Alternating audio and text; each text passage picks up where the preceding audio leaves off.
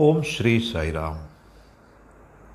പ്രശാന്തി സന്ദേശം സായി വിവേകമുത്തുകൾ ഭാഗം നാൽപ്പത്തിയൊന്ന് എ. സായി വിവേകമുത്തുകൾ നിങ്ങളെ സ്വാഗതം ചെയ്യുന്നു. ഭഗവാൻ ബാബ പറയുന്നു ഞാൻ ഈ പ്രപഞ്ചം സൃഷ്ടിക്കുന്നതുവരെ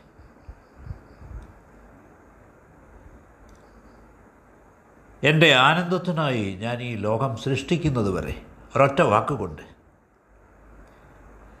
ഞാൻ ആരാണെന്ന് അറിയാനായി ആരുമുണ്ടായിരുന്നില്ല.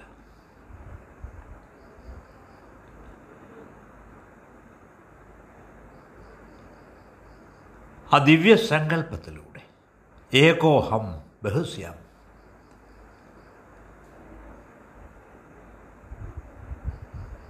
ഒന്നായത് പലതാവുകയും ഈ പ്രപഞ്ചം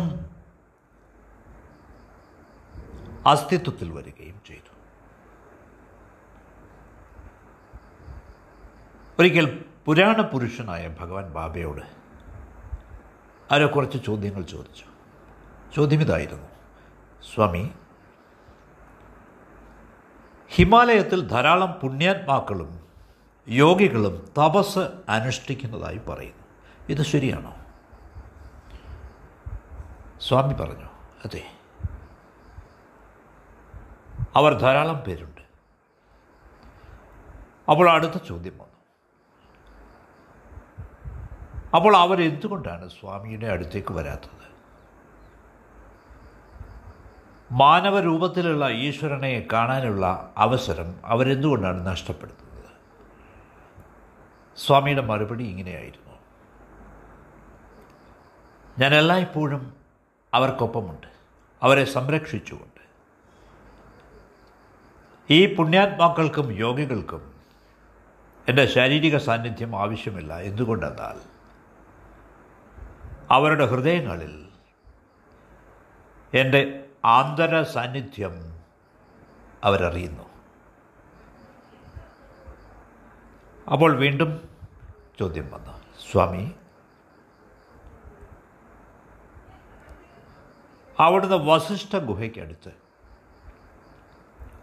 അഗാധ ധ്യാന അവസ്ഥയിലായിരുന്ന ഒരു യോഗിയെ മുങ്ങി മരണത്തിൽ നിന്ന് രക്ഷിക്കുകയുണ്ടായോ?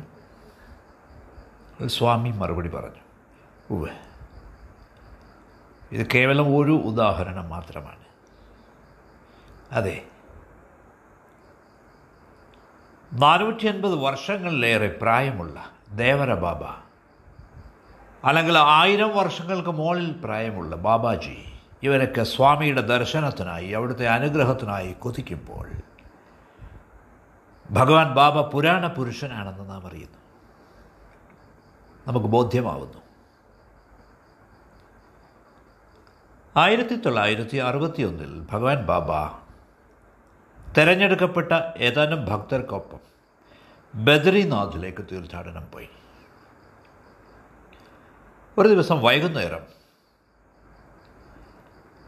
അവിടുന്ന് എല്ലാ സ്ത്രീ ഭക്തരെയും ആ ഗ്രൂപ്പിൽ നിന്ന് വിളിച്ചു ചേർത്തിട്ട് പറഞ്ഞു.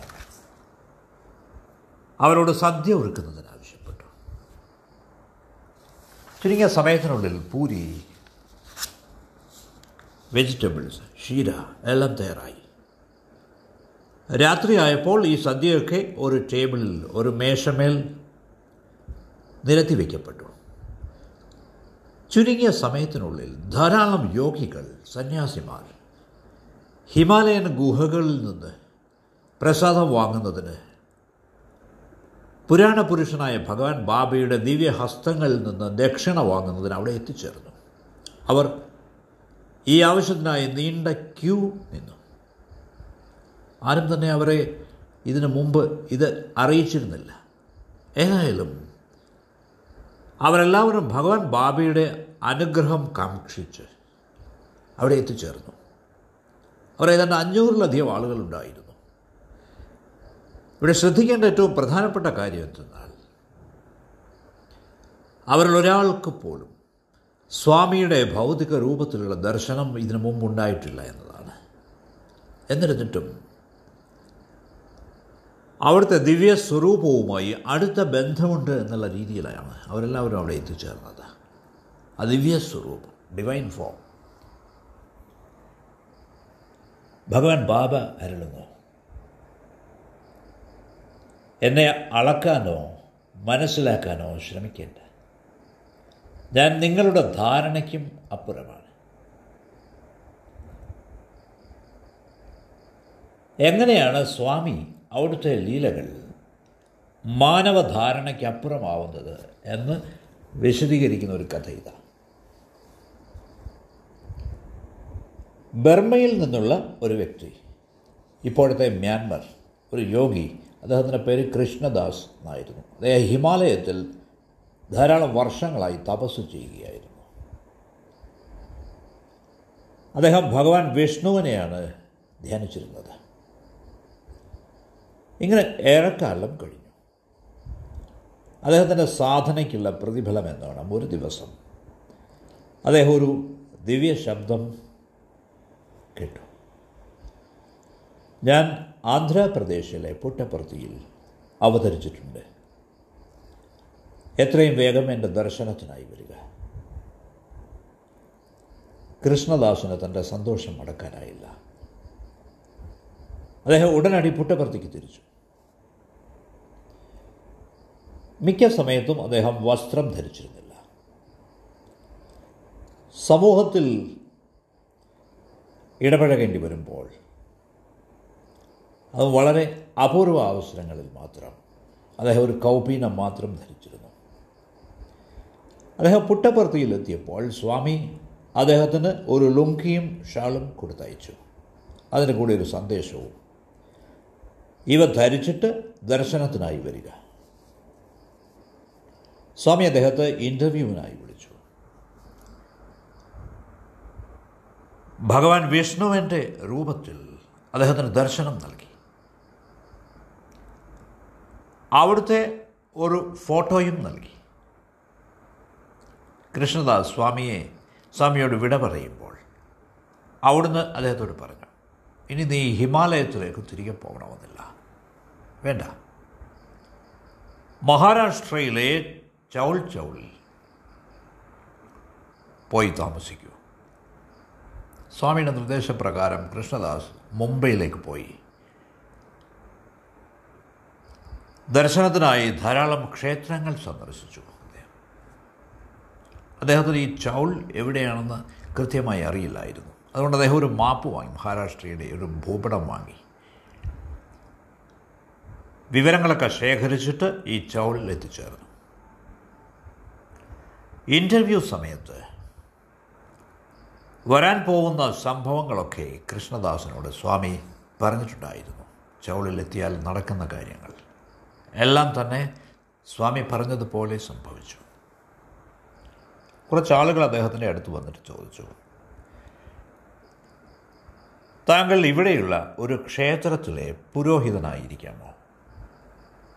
കൃഷ്ണദാസ് അവരോട് ചോദിച്ചു ഏത് ക്ഷേത്രം? അവിടെ ഏത് മൂർത്തിയാണുള്ളത്?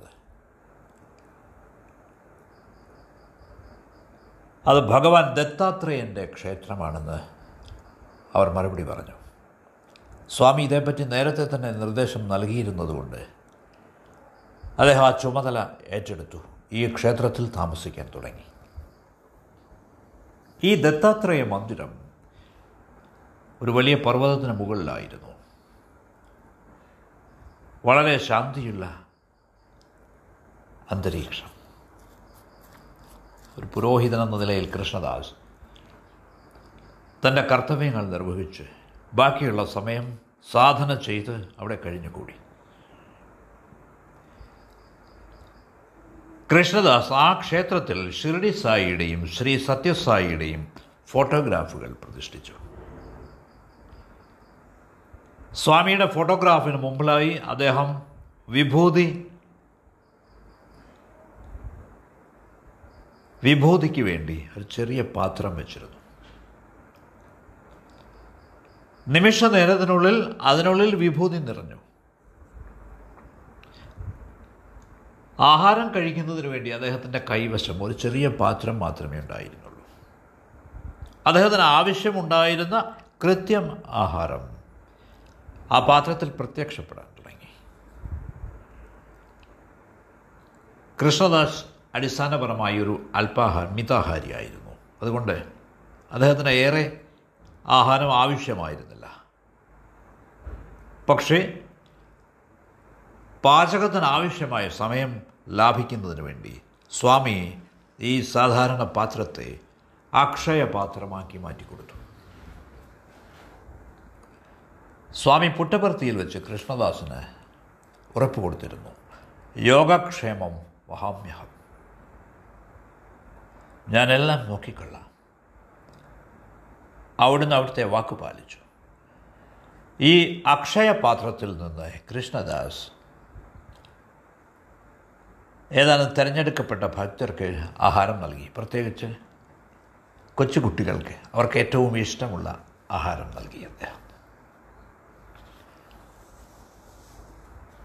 സ്വാമി ഒരിക്കൽ മുംബൈ സന്ദർശിച്ചു. അവിടുന്ന് ശ്രീ ബി കെ സാവന്തിന്റെ ഗൃഹത്തിലാണ് താമസിച്ചിരുന്നത്.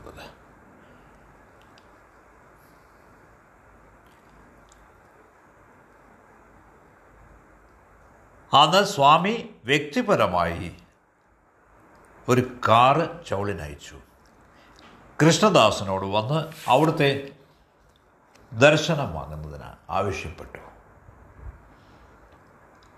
അവിടുന്ന് ഈ സന്ദേശവും കൊടുത്തയക്കാൻ മറന്നില്ല. ലുങ്കി ധരിക്കുക. ഷാളും ധരിക്കുക. എന്നിട്ട് ദർശനത്തിന് വരിക. അതെ. കൃഷ്ണദാസ് മുംബൈക്ക് വന്നു. സ്വാമി അദ്ദേഹത്തെ ദർശനത്തിൽ അനുഗ്രഹിച്ചു. അവിടുന്ന് അദ്ദേഹത്തിന് ഗുരു ഉപദേശവും നൽകി. എന്നിട്ട് ചൗളിലേക്ക് തിരിച്ചയച്ചു.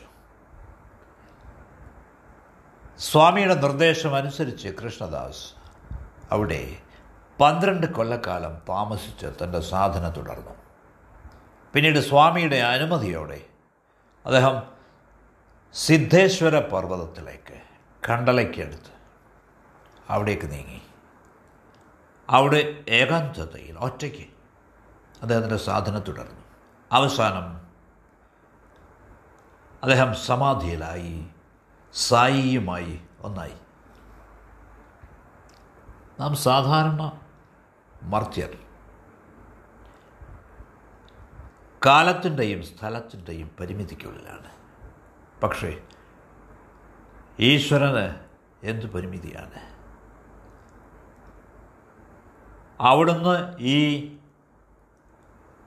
കാലത്തിന്റെയും സ്ഥലത്തിന്റെയും ദിവ്യസങ്കല്പത്താൽ അവിടുത്തെ സൃഷ്ടിയാവുമ്പോൾ ഈ കാലവും സ്ഥലവും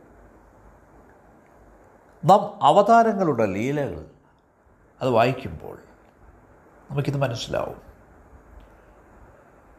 ശ്രീരാമ അവതാര കാലത്ത് ശ്രീകൃഷ്ണ അവതാര കാലത്ത് ഷിർഡി സായിയുടെ കാലത്ത് അസംഖ്യം സംഭവങ്ങൾ ഉണ്ടായിട്ടുണ്ട്.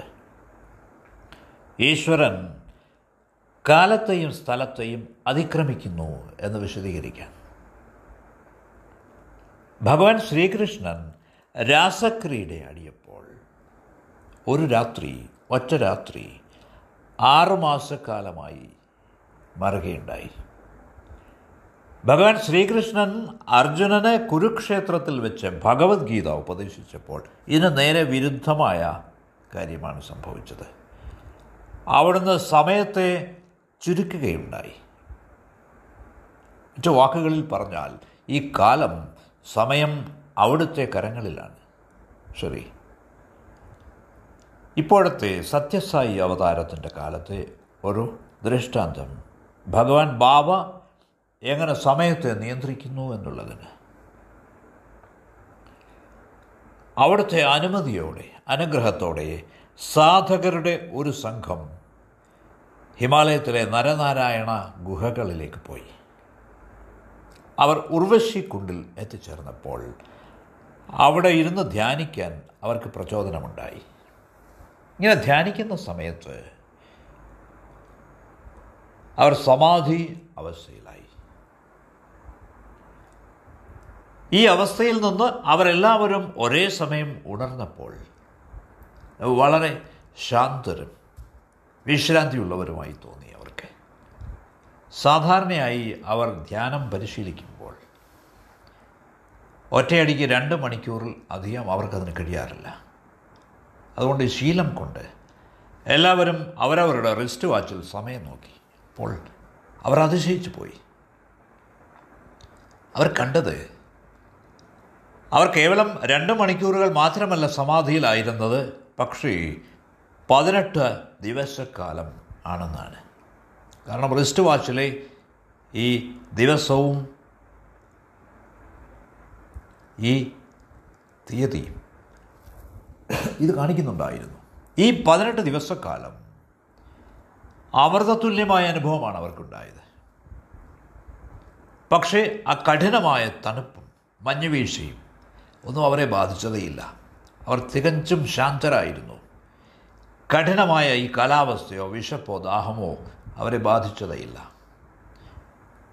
ഈ പതിനെട്ട് ദിവസക്കാലം ഭഗവാൻ ബാബ കേവലം രണ്ട് മണിക്കൂറായി ചുരുക്കി. അത്രമാത്രം. ഭഗവാൻ ശ്രീകൃഷ്ണൻ മധുരയിലെ ജനങ്ങളെ രാത്രിക്ക് രാത്രി ദ്വാരകയിലേക്ക് കൊണ്ടുവന്നപ്പോൾ അവർ ഉറങ്ങിക്കിടക്കുമ്പോൾ ജരാസന്ധന്റെ ഉപദ്രവത്തിൽ നിന്ന് രക്ഷപ്പെടുത്താൻ ഈ സംഭവം എല്ലാവർക്കും അറിയാം. മധുരവാസികൾ അവരുടെ നിദ്രയിൽ നിന്ന് ഉണർന്നപ്പോൾ ചമൽക്കാരമാണ് സംഭവിച്ചത്. ദ്വാരകയിൽ അവർ അവരുടെ ദിനചര്യകൾ ആ സ്ഥലം അവരുടേതാണ് എന്ന രീതിയിൽ തന്നെ തുടർന്നു. ഏതാണ്ട് ഇതേ രീതിയിലുള്ളൊരു അനുഭവം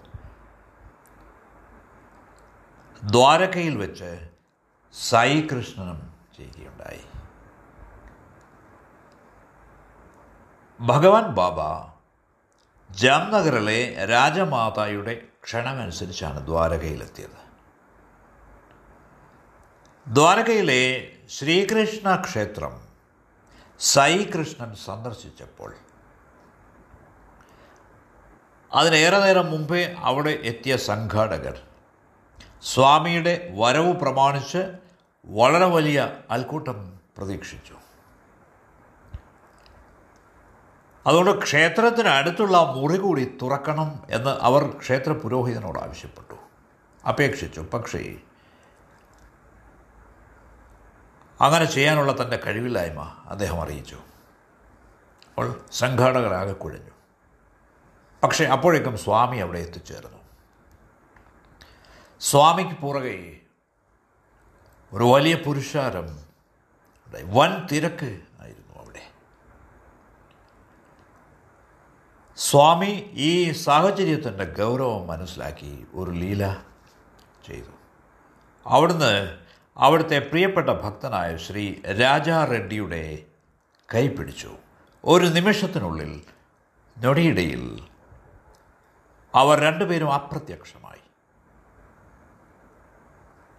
തൊട്ടടുത്ത നിമിഷം ക്ഷേത്രത്തിന് പുറത്ത് രാജമാതായുടെ കാറിന്റെ നേരെ മുമ്പിൽ അവർ പ്രത്യക്ഷപ്പെട്ടു. കാലാതീതനായ ഭഗവാൻ ബാബയ്ക്കല്ലാതെ മറ്റാർക്ക് ഈ ചമൽക്കാരം സാധിക്കും. അവിടുന്ന് കാലത്തിനും സ്ഥലത്തിനും അതീതനാണ്. രാജമാതായുടെ ബാല്യക്കാരന് സ്വാമി ഒരു സന്ദേശം അയച്ചു അവർ കാറിൽ മുംബൈ ഡ്രൈവ് ചെയ്തു പോകുമെന്ന്. രാജാ റെഡ്ഡിയോട് കാർ ഡ്രൈവ് ചെയ്യാൻ അവിടുന്ന് ആവശ്യപ്പെട്ടു. രാജമാതായും ബാക്കിയുള്ളവരും ഈ വാർത്ത കേട്ടപ്പോൾ സ്വാമിക്ക് ലക്ഷ്യസ്ഥാനം എത്തിച്ചേരാനുള്ള വഴി എങ്ങനെ അറിയുമെന്നായിരുന്നു രാജമാതായുടെയും മറ്റുള്ളവരുടെയും ആകാംക്ഷ. പക്ഷേ കാലാതീതനായ ഭഗവാൻ ബാബയ്ക്ക് ഏത് വഴിയാണ് അറിയാത്തത്? മറ്റെല്ലാ കാറുകളും സ്വാമിയുടെ കാറിന് പുറകെ പോയി. അവരെല്ലാവരും ലക്ഷ്യസ്ഥാനത്തേക്ക് ചേർന്നു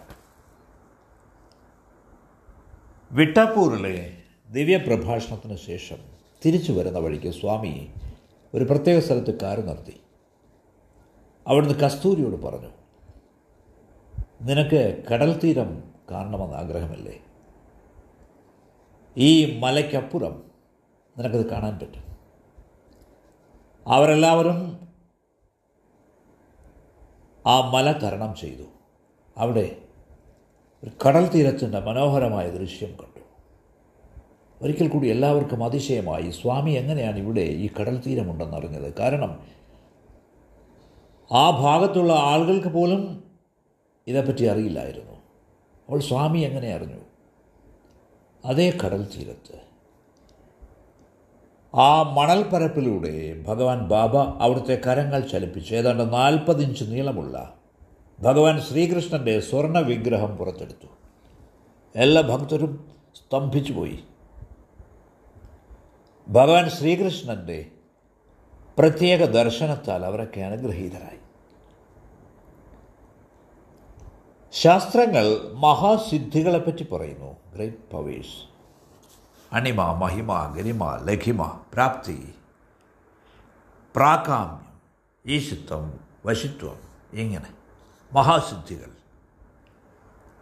യോഗികൾക്ക് നിരവധി വർഷങ്ങളായുള്ള അവരുടെ സാധന കൊണ്ട് പ്രാപ്തമാവുന്നതാണിവ. പക്ഷേ സായി അവതാരത്തിന്റെ സങ്കല്പസിദ്ധി മറ്റു സിദ്ധികളിൽ നിന്ന് തികച്ചും വ്യത്യസ്തമാണ്. ഇത് സങ്കല്പസിദ്ധിയാണ്. ഭഗവാൻ ബാബയുടെ ശക്തി നൈസർഗികമായ ദിവ്യപ്രകടനമാണ്. ഭഗവാൻ ആളുകളുടെ ക്ഷേമത്തിനായി നിരന്തരം അവിടുത്തെ ഈ ശക്തി ഉപയോഗിക്കുന്നു ഷിർഡി അവതാര കാലത്ത് സായിനാഥ് ഈ അഷ്ടസിദ്ധികളിലുമുള്ള അവിടുത്തെ വൈദഗ്ധ്യം മാസ്റ്ററി പ്രകടിപ്പിക്കുമായിരുന്നു. ഷിർഡി സായി സച്ചരിതത്തിന്റെ പത്താം അധ്യായത്തിൽ ഇപ്രകാരം വിവരിച്ചിരിക്കുന്നു. ബാബ ഒരു പലക കഷ്ണത്തിലാണ്. എന്റെ നാല് മുഴം നീളവും ഏതാണ്ട് ഒരു ചാൺ വീതിയുമുള്ള ഒരു പലക കഷ്ണത്തിലാണ് ഉറങ്ങിയിരുന്നത്. അത് ഒരു ഊഞ്ഞാൽ പോലെ മസ്ജിദിന്റെ കഴുക്കോലിൽ കീറിയ തുണിക്കഷ്ണം കൊണ്ട് കെട്ടി കെട്ടിയിരുന്നു. ഈ തുണിക്കഷ്ണം പിഞ്ഞതായിരുന്നു കീറിയതായിരുന്നു. ഈ പലകയുടെ ഭാരം പോലും താങ്ങാൻ കഴിവില്ലാത്തതായിരുന്നു അപ്പോൾ എങ്ങനെയാണ് ബാബയുടെ ഭാരം ഇത് താങ്ങുന്നത് എന്നത് അതിശയമായിരുന്നു. പക്ഷേ എങ്ങനെയായാലും ഇത് ബാബയുടെ ലീലയായിരുന്നു. കാരണം ഈ കീറിയ തുണിക്കഷ്ണങ്ങൾ ഈ പലകയ്ക്കൊപ്പം ബാബയുടെ ഭാരവും എങ്ങനെ താങ്ങിയെന്ന്? ഈ പലക കഷ്ണത്തിന്റെ നാല് മൂലയ്ക്കും ബാബ മൺവിളക്കുകൾ കൊളുത്തി വച്ചിരുന്നു. രാത്രി മുഴുവൻ അവ എരിഞ്ഞുകൊണ്ടിരുന്നു. ഈ പലക കഷ്ണത്തിൽ നിന്ന് ഈ മന്ദിരത്തിൽ തൂക്കിയിട്ടിരിക്കുന്ന പലക കഷ്ണത്തിൽ നിന്ന് ബാബ എങ്ങനെയാണ് ഇറങ്ങി വന്നത്? എങ്ങനെയാണ് അതിൽ കയറുന്നത്? ഇത് ഈശ്വരന്മാർക്കുള്ള കാഴ്ചയായിരുന്നു. എല്ലാ ഗുണങ്ങൾക്കും അതീതനായവന്. എങ്ങനെയാണ് അവിടുന്ന് ഭൗതികമായ വസ്തുക്കൾ തടയുക? ബാബയ്ക്ക് എട്ട് മഹാസിദ്ധികളും ഉണ്ടായിരുന്നു. ഗ്രേറ്റ് പവേഴ്സ് അവിടുത്തെ ആജ്ഞയ്ക്ക് കീഴിൽ. അവിടുന്ന് ഒരിക്കലും അവയ്ക്ക് വേണ്ടി പ്രാർത്ഥിച്ചില്ല അപേക്ഷിച്ചില്ല ആഗ്രഹിച്ചില്ല അധ്വാനിച്ചില്ല. സ്വാഭാവികമായും അവ അവിടുന്നിലേക്ക് വന്നു. അവിടുത്തെ പൂർണതയുടെ ഫലമായി. ഇപ്പോഴത്തെ ശ്രീ സത്യസായി അവതാരത്തിന്. ഭക്തർ സ്വാമിയുടെ സിദ്ധിരൂപം നിരവധി സന്ദർഭങ്ങളിൽ ദർശിച്ചിട്ടുണ്ട്. വർഷങ്ങൾക്ക് മുമ്പ് സ്വാമിയെ ഒരു പാമ്പ് കടിക്കുകയുണ്ടായി. അവിടുന്ന് ഒരു ഭക്തനെ സ്പർശിക്കുകയുണ്ടായി. അടുത്തു നിന്നൊരു ഭക്തനെ സ്പർശിക്കുകയുണ്ടായി. സ്വാമിയുടെ മഹാസിദ്ധി കുറച്ചു നേരത്തേക്ക് ഈ ഭക്തനിൽ പ്രത്യക്ഷമായി എന്ന് തോന്നിച്ചു. സ്വാമി ചെയ്യുന്നത് പോലെ ഈ ഭക്തന്റെ കൈ വൃത്തത്തിൽ ചുഴറ്റപ്പെട്ടു. അവിടെ ഒരു പച്ചമരുന്ന് അദ്ദേഹത്തിന്റെ കൈവെള്ളയിൽ പ്രത്യക്ഷപ്പെട്ടു. അദ്ദേഹം ഈ പച്ചമരുന്ന് സ്വാമിക്ക് നൽകി. ഉടനടി ഈ വിഷം അപ്രത്യക്ഷമായി. ഈ ഭക്തന് എന്താണ് നടക്കുന്നതെന്ന് യാതൊരു ബോധവുമില്ലായിരുന്നു. തന്റെ കൈവെള്ളയിൽ ഒരു ചെറിയ കുത്തലിന്റെ വേദന മാത്രം. ഈ പച്ചമരുന്ന് അദ്ദേഹത്തിന്റെ കൈവെള്ളയിൽ പ്രത്യക്ഷപ്പെട്ട ആ സമയത്ത് ചെറിയ വേദന മാത്രം അനുഭവപ്പെട്ടു. അത്രമാത്രം വലിയ തത്വചിന്തകനായ ടി എസ് ഭരത് പറയുന്നു ശ്രീ സത്യസായിയുടെ മഹാസിദ്ധി എങ്ങനെയാണെന്ന് വെച്ചാൽ അവിടുത്തെ ചമൽക്കാരങ്ങളുടെ യാഥാർത്ഥ്യം വളരെ കഠിനഹൃദയനായ ഒരു യുക്തിവാദിക്ക് പോലും വിശ്വസിക്കാവുന്ന രീതി വിശ്വസിപ്പിക്കത്തക്ക രീതിയിലാണ്. ചമൽക്കാരങ്ങളിൽ സാധാരണയായി വിശ്വസിക്കാത്ത ഒരു യുക്തിവാദിയെപ്പോലും ബോധ്യപ്പെടുത്തുന്ന രീതിയിലാണ് അവിടുത്തെ ചമൽക്കാരങ്ങൾ. ഇതെല്ലാം അവിടുത്തെ ആത്മശക്തിയുടെ പ്രഭാവമാണ് കാണിക്കുന്നത്. പവർ ഓഫ് ദി സോൾ ഈ ജഡശക്തിയുടെ മേൽ പവർ ഓഫ് ദ ഫിസിക്കൽ അതിന് മേലുള്ള ആത്മശക്തിയുടെ പ്രഭാവമാണ് ഇതൊക്കെ കാണിക്കുന്നത്. ഉള്ള സമയത്തിന് നന്ദി. നമുക്ക് വീണ്ടും കാണാം.